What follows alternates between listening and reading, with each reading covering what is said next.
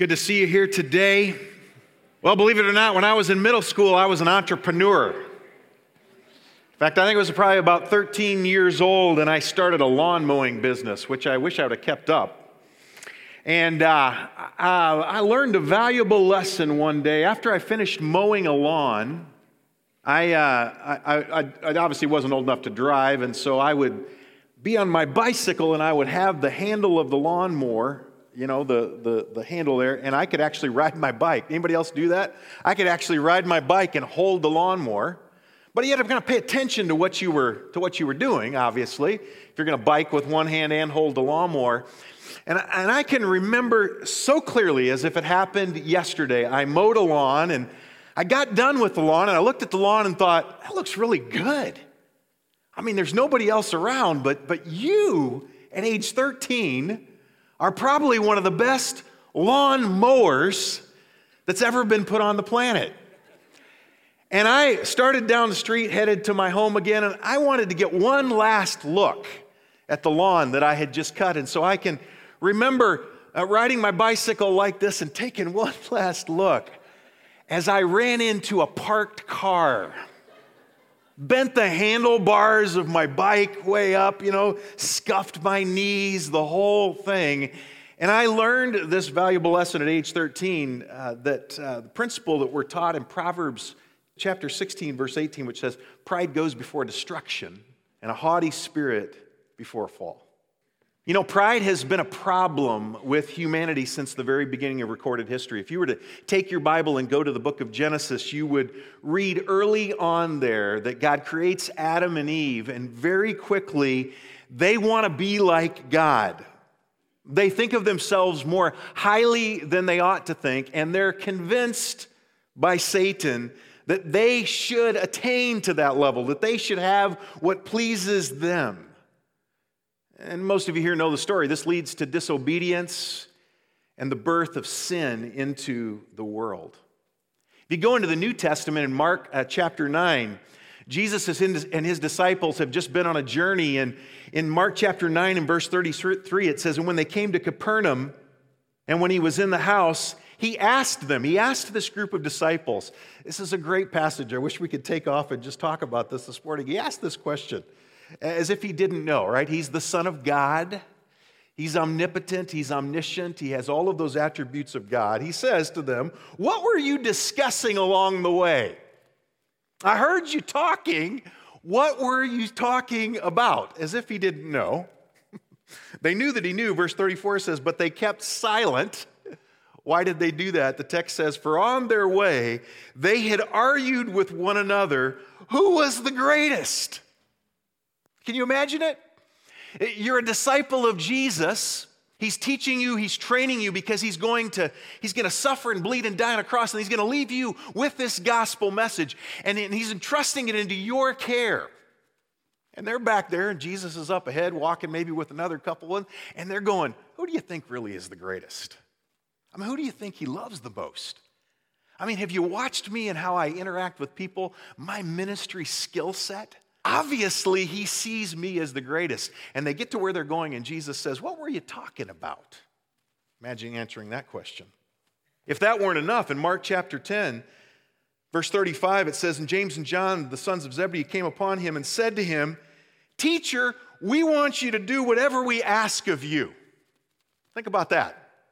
You go up to Jesus and you say, I got this plan. You do whatever it is that I want you to do. We're not saying this to another person, to the Son of God. And he said to them, he played along with them, What do you want me to do for you? And verse 37 says, And they said to him, Grant us to sit one at your right hand and one at your left in your glory. We've talked amongst ourselves, and as we look at the rest of these morons that you've chosen, we're definitely the best. So if you'd give one of us the left seat and one of us the right seat, that's what we would like for you to do. You see, pride really is at the center of all sin. If you think about this morning where you are, if you're struggling in your marriage, I guarantee you that pride at the end of the day is at the center of the issues in your marriage. If you have interpersonal conflict with coworkers, with your kids, with your neighbors, any horizontal relationships on this planet, I guarantee you, when you come to the end, pride is at the very center. In fact, James asked the question in James chapter 4. He says, What's the source of conflicts among you? Where do those conflicts come from that you have with other people? And he answers it simply. He says, We want the things that we want, and we want things our way because we are the center of the universe. And when we don't get it, we're ticked off. Here's the truth. While in our depravity, we are born selfish, wanting our way, wanting to be acknowledged for who we are, this always leads to misery. Have you seen that to be true in your life? It always leads to misery. When you pursue you and the agenda of you and you become the center of the universe, it always leads to misery. In fact, we might say it this way to be me centered is ultimately to live in misery. And to be others centered, as you'll see in this text this morning in, the, in Philippians chapter 2, to be others centered will equal joy. Me centered always equals misery, other centered always equals joy. And you know, as great as the fellowship was of the believers in the church at Philippi, uh, we get a glimpse that they did have some issues. And it really encourages me that they had some issues because if you read at the beginning of chapter one, you think Paul talks about how much he loves them and appreciates them, and you think these must be awesome people. They must not have any issues in their church. Until it gets to chapter four, if you thumb ahead a little bit, uh, on your uh, phone or in your Bible there, you'll see when they come to chapter 4, Paul urges Euodia and Syntyche to live in harmony. Can you imagine that? Here's two women, though, Yodia and Syntyche. Um, probably what they're arguing about is whose name's really the worst, right? Um, you know, my, mine's not quite as bad as Syntyche. Yodia. well, you're, you know, we don't know what they're arguing about it, but they're not living in harmony, and Paul urges them to live in harmony. How about that? You have a strained relationship with them, someone in your church fellowship. The Apostle Paul writes a letter to your church and he calls you out by name. And if it's not bad enough that everybody in the congregation there at Philippi knows that you got something going on with you, for all of eternity, your names are recorded in God's Word. How about that? I wonder what that would be like if we were to have our little skirmishes, our little disunity that maybe even exists right here at Northwest, if it were to be exposed in Scripture for all of eternity. God said His word will never return void, not one jot or one tittle will ever be messed with. and there's our stuff kind of hanging right out there. Euodia and Syntyche, we can't get along together. Bet they wish they had a do over. And so Paul finds it necessary here in chapter 2 to plead with these people to be unified, for their selfishness to be replaced with selflessness. And for the next two weeks, we're going to spend time here in verses 1 to 11. Today, 1 through 4, and next week, verses 5 uh, through 11. So turn with me, if you don't already have it there, to Philippians chapter 2. And we're going to look at uh, verses 1 to, to 4 specifically, but I want to go ahead and I want to read the whole text to you so that, you, so that we read it in context. And then we're going to look at verses uh, 1 through 4 today and 5 to 11 next week. Paul says So if there's any encouragement in Christ, any comfort from love and participation in the Spirit, any affection and sympathy, Complete my joy by being of the same mind, having the same love, being in full accord and of one mind. Do nothing from selfish ambition or conceit, but in humility count others more significant than yourselves. Let each of you look not only to his own interest, but also to the interest of others, having this mind among yourselves, which is yours in Christ Jesus, who, though he was in the form of God, did not, did not count equality with God a thing to be grasped or held on to but he emptied himself by taking the form of a servant, being born in the likeness of men, and being found in human form. He, he humbled himself by becoming obedient to, to the point of death, even death on a cross. Verse 9 Therefore, God has highly exalted him and bestowed on him the name that is above every name, so that the name of Jesus every knee should bow in heaven and on earth and under the earth, and every tongue confess that Jesus Christ is Lord to the glory of God the Father. What an incredible text. In fact, one of the richest texts in all of the New Testament, certainly in the book of Philippians, the richest, most deep doctrinal truths are here. And we'll talk a little bit more about that next week. So here's what Paul is really saying. Paul is, is basically asking the people this question Is Jesus working for you? If you have a relationship with Jesus Christ, how's it going? How is that relationship working its way out horizontally as you live amongst other people? And I think that's a fair question for any of us to ask ourselves who have known Jesus for any length of time. How's that working out for you?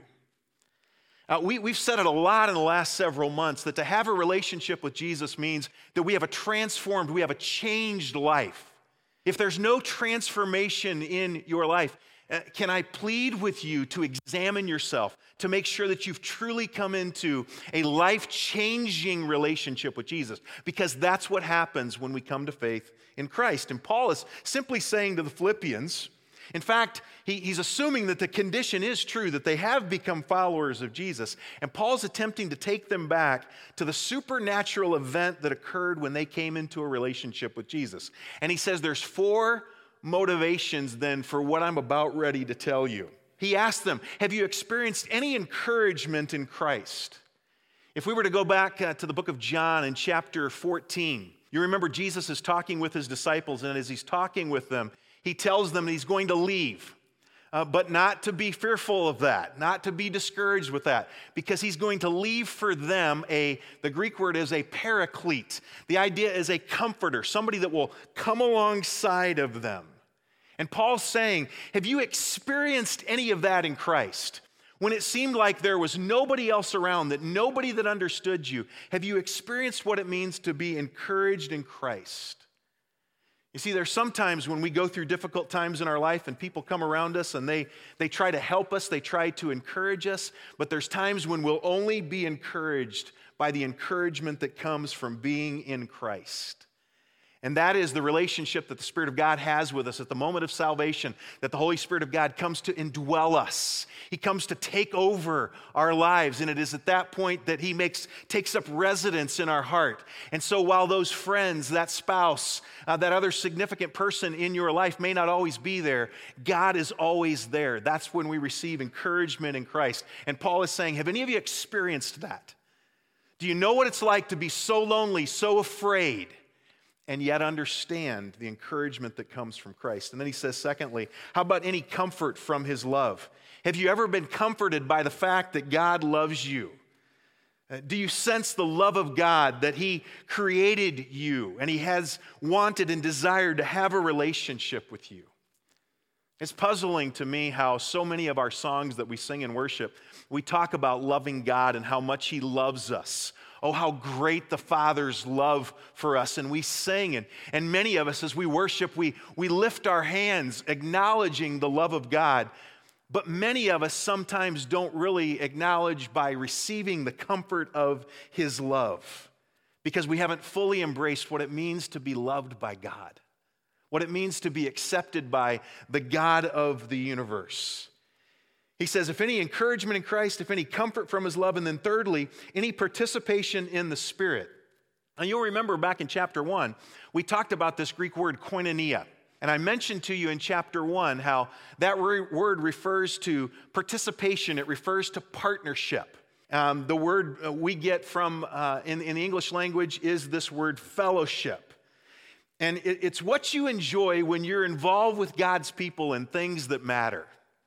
And what Paul is saying is Have any of you experienced any participation in the Spirit? Do you know what it's like to be in relationship with brothers and sisters? You know what was so encouraging to me just a few minutes ago? That all eight of these people that are up here that, that have come forward and said, We want to serve you as deacons in this church. And, and Matt asked the question what is it that's so special about uh, Northwest? It wasn't about a program. You know what it was about? It was about relationships.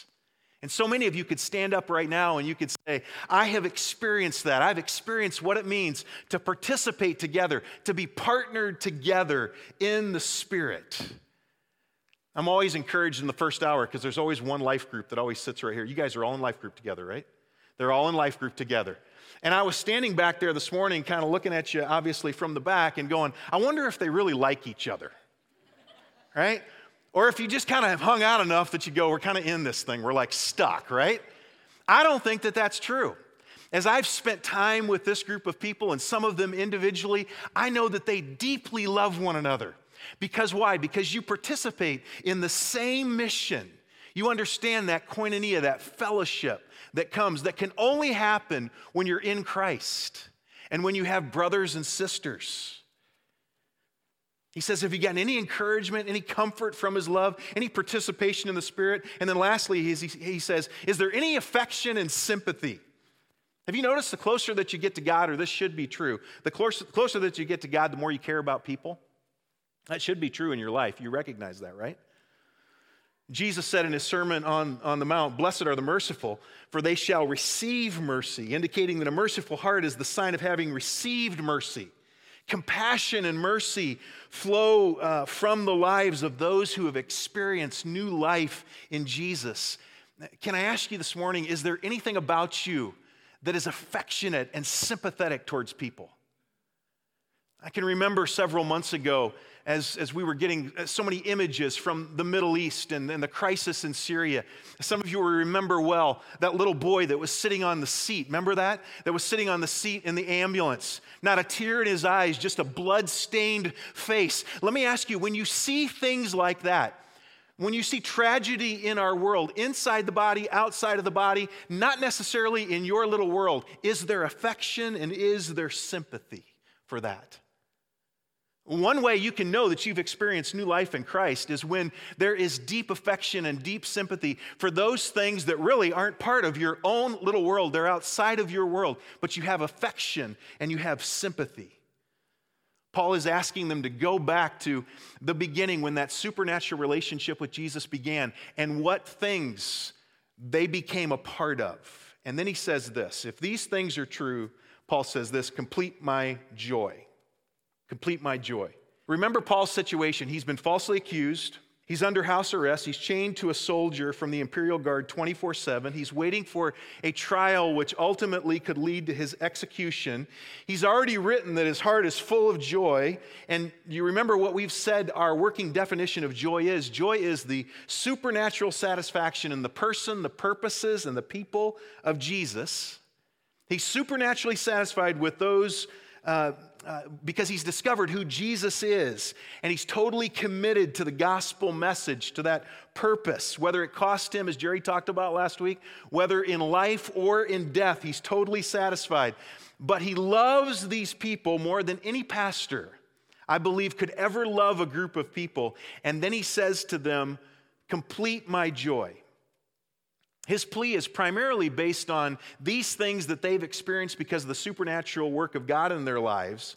But then he's telling them kind of the icing on the cake would be if you really want to complete my joy, if you really want to give me a deep sense of satisfaction, I thought about it this week. It's like having a really, really awesome meal, right? Whatever that is for you, all right? Happens for me at Mexican restaurants, various and sundry other places. But you experience this really great meal and you're totally satisfied with the meal, right? And then the waitress or the waiter comes around and they say to you, What? Do you want some dessert? And you think, No, it's a ripoff, right? No, you think, Yeah, I, I really do want some dessert. And so after experiencing that great satisfaction, then you get this last thing, and it's a piece of moist chocolate cake for me with a white buttercream icing with two big dollops of vanilla bean ice cream laying right on top of them. And then that's like complete, right? You had an awesome meal, and now you completed it with a great, with a great dessert. Paul is saying, hey, if you, want, if you really just want to, uh, figuratively speaking, if you want to put the icing on the cake, if you want my joy to be complete, you know, the writer of Hebrews uh, said this as he was writing basically to those of us that would, that would be sheep in a flock and would have shepherds, would have pastors that would minister to and serve us. The writer of Hebrews said this Obey them that have the rule over you and submit yourselves, for they watch over your souls. Do you understand that? We watch over your souls. And it says, they must give an account. In other words, one day, those of us that shepherd over you locally here at this place we call Northwest Community Church, one day we will give an account for your soul. It's pretty awesome responsibility. It's not just that Jerry or I are going to speak for 35 or 40 minutes every, every Sunday and you, you take it and you do whatever you want to with it. No, we give an account for your soul. And Paul says this He says, he wants, uh, the writer of Hebrews says this, that he wants that to happen so that we do it with joy and not with grief. You help us do that, right? You, you either make that process something that is very joyful and we do it with great joy and with deep satisfaction, or you cause great grief. And the writer of Hebrews says, don't do that, for that's unprofitable for you. It's a great thing, I think, when people bring joy to the hearts of those that care for them spiritually. And that's what Paul is saying here. Complete my joy. Go all the way in your faith journey. I mean, now go all in. And in fact, next week, and I can't wait for next week, because when we get to verse 5, it's known as the great kenosis passage of Scripture. The explanation of what God did when He sent Jesus to this earth, and all that involved for Jesus to leave heaven and come in the incarnation and, and become one of us and live amongst us for 33 years, and then ultimately to suffer, to bleed, to die for the sins of mankind. That's going to be our example that we're going to see next week. But Paul is saying, pursue those things with passion by becoming what Jesus exemplified for you in his birth and his life and death. And so, in what ways, Paul, would you like us to do that? Okay, we want to make you happy. We want to go all in. We want your joy to be complete. We want you to be convinced that we get it here in the church of Philippi. He says this Be of the same mind now, it's important for you to understand here Paul is not talking about uh, uh, simple doctrinal or moral standards, right? Some of us just can't get over certain stuff and, and can't be of the same mind because we're convinced that we have to agree on every single little thing. In this context, being of the same mind means to actively strive to achieve common understanding and genuine agreement. We should always be focusing on the main thing. And what is the main thing? We talk about it here at Northwest all the time. The main thing is Jesus, it's the gospel. That's the big deal.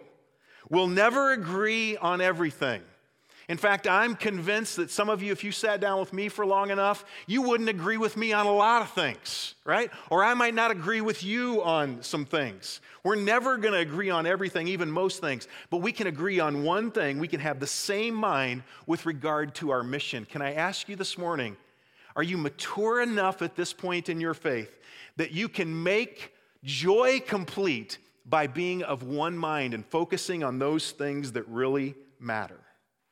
Then he goes on to say, Be of the same mind, but also have the same love.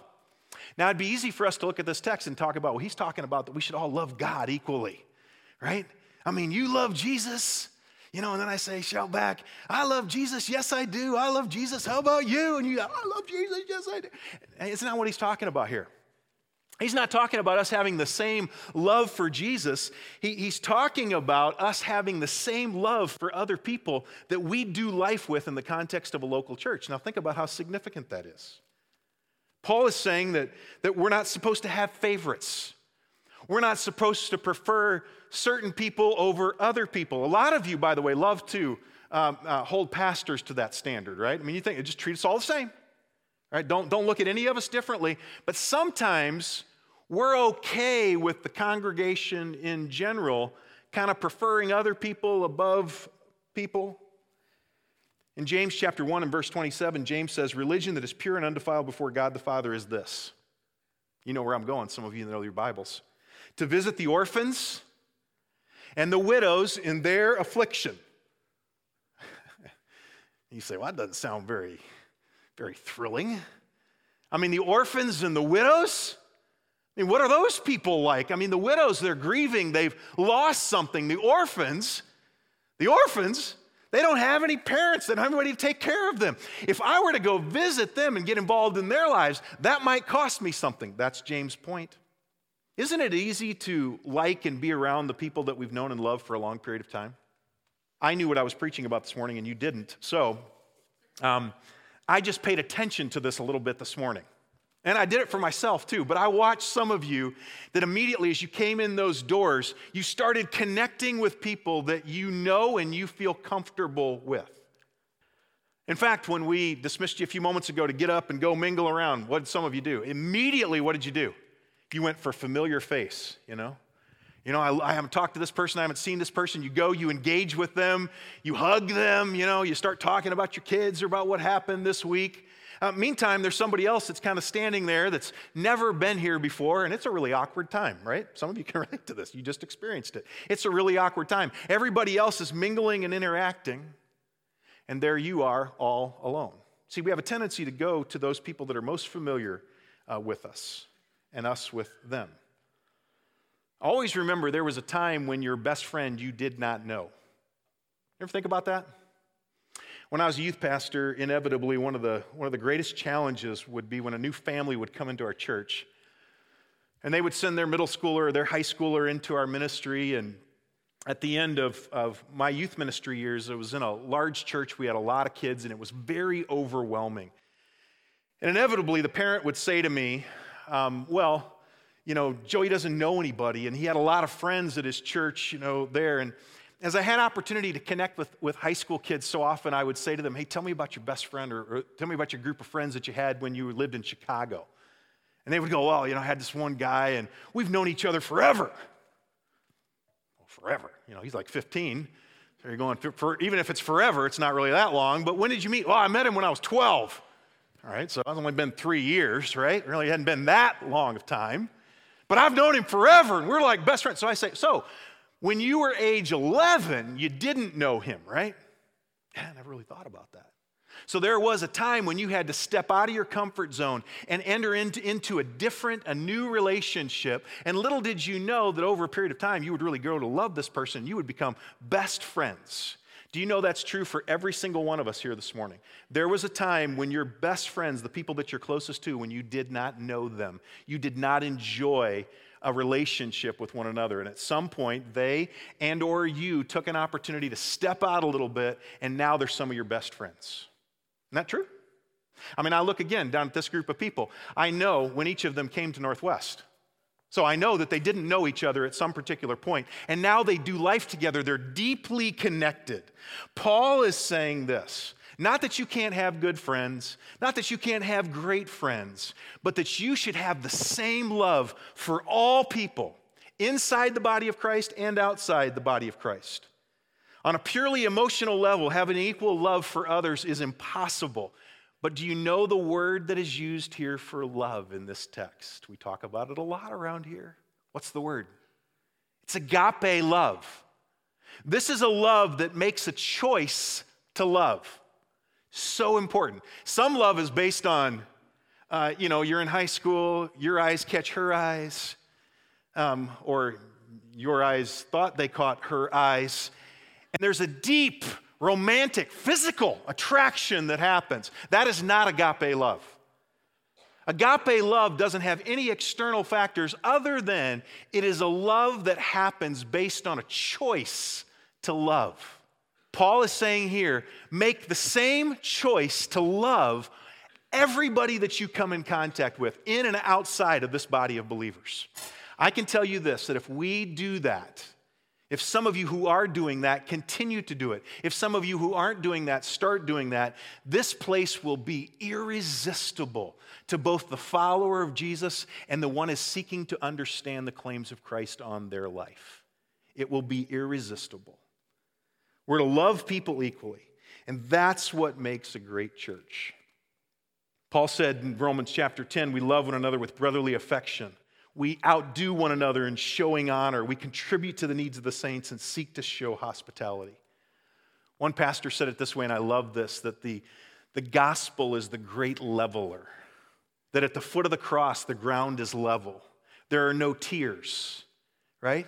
Doesn't matter what you do for a living, doesn't matter what the color of your skin is, doesn't matter how much money you have.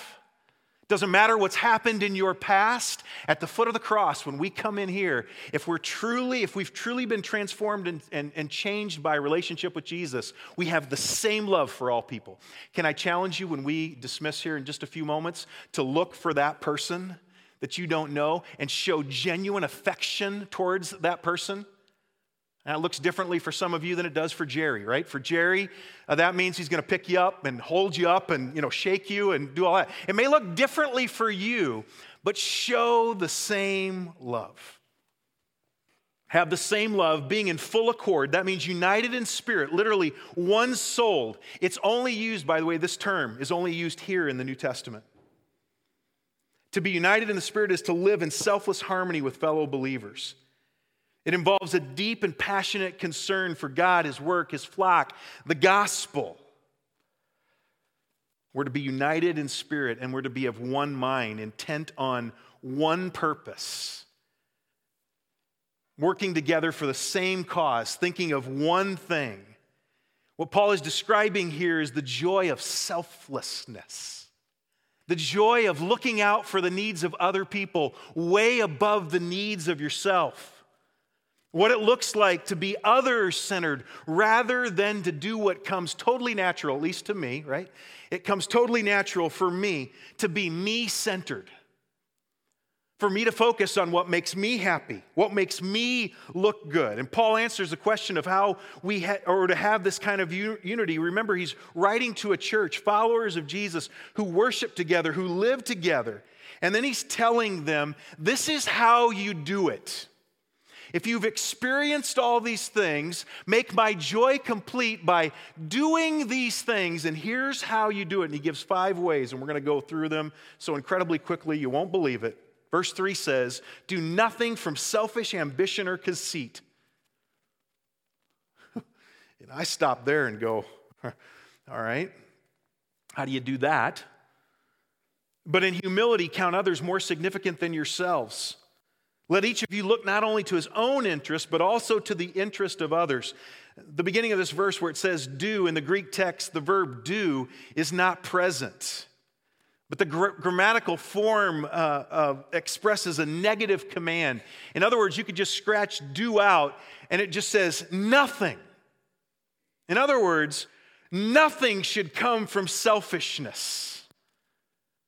Selfishness, what is that? It's the attitude which causes us to do whatever is necessary to accomplish our goal. Whatever we think is best for us, whatever we see as the end result, we do whatever it takes to accomplish that goal. Aristotle, by the way, used the word of politicians. Does that make it more understandable to you?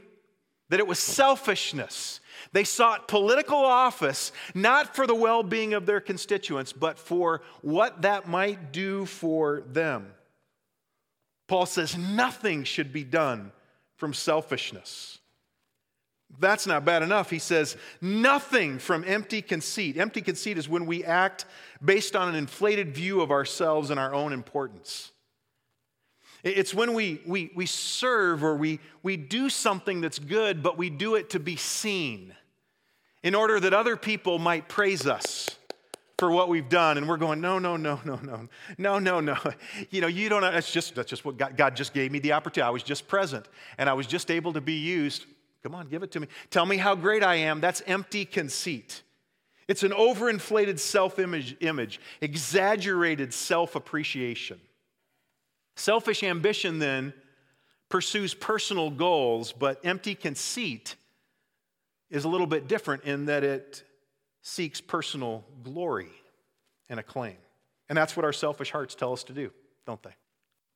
Make sure everything is the way we think it should be done. Make sure everything happens in order that our goal might be achieved.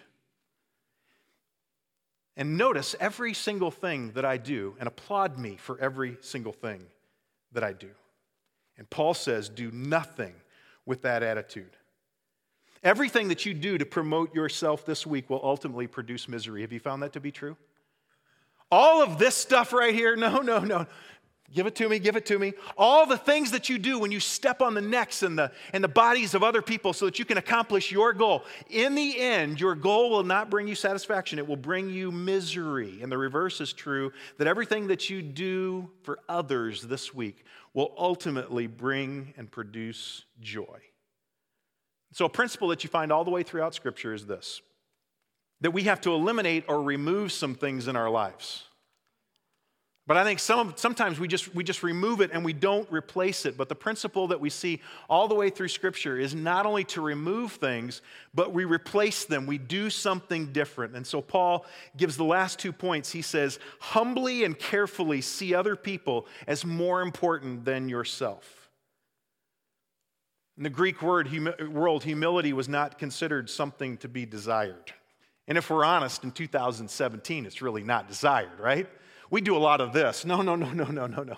But in the end of the day, we like to be praised. We like to be told how good we are and that we were noticed for the good that we did. But here's what's amazing as you look back at human history over the last 2,000 years the lowliness, the humility that was despised by the Greeks and makes such little sense ultimately to our depraved hearts has become the highest virtue for those of us who would dare to live a life that brings satisfaction to our Creator. One theologian said it this way instead of pursuing their own prestige, that strangely addictive and debasing cocktail of vanity and public opinion, the Philippians are called to humility, the lowliness of heart, which agrees to treat and think of others preferentially. The biblical view of humility is precisely not feigned or groveling, not a sanctimonious or pathetic look, lack of self esteem, but rather a mark of moral strength and integrity. It involves an unadorned acknowledgement of one's own creaturely inadequacies and entrusting one's fortunes to God rather than to one's own abilities or resources. And so we humbly and we carefully see other people as more important than ourselves, and then we don't just look out for what's best for us and for ours. Here's what I want. This is what I need. This is what I think is best. We do that in a local church, by the way, with programs, don't we? We got to do this, we got to not do this because I don't prefer it. We do it with worship songs. I shouldn't sing that song because I don't like that song. I don't even understand that song. He sings that song too high. I can't even sing when we sing that song. And I know they like that song, but I don't get that song. How come we can't sing my songs? You see how it makes its way out in the church? You sit in a life group, and why are we studying that? Why are we talking about this? You realize I got problems with my teenagers? We need to read some book on parenting teenagers so I can survive. I don't care about what they preached about on Sunday. What's best for me? Just yesterday on I'll just say a local website that is for a particular neighborhood. There was a big debate that started over the new fence that's been put up at the clubhouse with the nice new grass. And the question was asked Is that for dogs or for kids? Because I don't have a dog. My kid's afraid of dogs. In fact, my kid's not only afraid of dogs, I think he's allergic to dogs pretty serious, right? If, you're, if you got an allergy to dogs, and I understand some people do. And so the debate started, last time I looked, about 30 comments long, with one lady saying, I think it should be about the kids. Who cares about dogs? We didn't spend all this money in our, in our homeowners association so that we could have dogs run around on nice grass fenced in. I want it to be about the kids. And the next lady would say, Well, I have a dog and I'm really thankful that I think it's become a dog park. And for the next 30 comments, looking out for me. And what Paul says is that we ought to instead look out for others to be willing to do what's best for others. There's so much more that could be said. I watched this week the story of Desmond Doss. Some of you know who I'm talking about and his heroism in World War II. Young Desmond enlisted in the Army at the age of 23 in spite of being offered a deferment because of his position working in the shipyards. He entered into the service as a conscientious objector. If you're not familiar with that term, in this particular context, it meant that he did not believe in killing people, he did not believe in violence, and he didn't even want to hold a gun, and still he felt obligated to give his life if necessary for his country. And he went into the army and he served as a combat medic.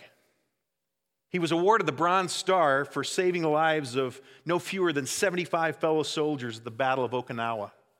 He was initially mocked and berated by his fellow soldiers. In fact, one of them said this. I wrote this down as I was watching the movie because I thought it was so significant. One soldier said to him, You don't win wars by giving up your life. And young Desmond replied, Oh, but you do.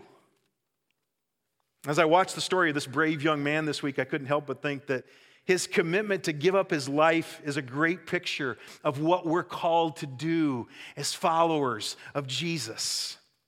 We win.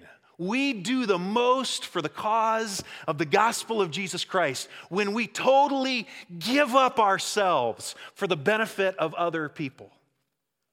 Jesus said to his disciples in Matthew 16, If anyone would come after me, let him deny himself and take up his cross and follow me. Forever would lose his life for my sake will do what? He'll find it. And that's what Paul says we're supposed to do. You can make my joy complete by being that kind of a church. Next week, we're going to look at the perfect example of this type of life, and that is the humility, the humanity, and yet the divinity of Jesus Christ. Let's pray. God, thanks for your word. Thanks for the truth that's found in it. And uh, God, I. I just pray that we will live that kind of lives as the people at Northwest, that we will be deeply, deeply committed to other people, not just simply our own selfish ambitions in our empty conceit. To be me centered is ultimately to bring misery. To be other centered ultimately brings that deep satisfaction of joy that can only be found when we lose ourselves, when we give up our lives for the sake of other people. May that be true in my life. May that be true in the lives of people that I live with and do life with here at Northwest. We pray in Jesus' name.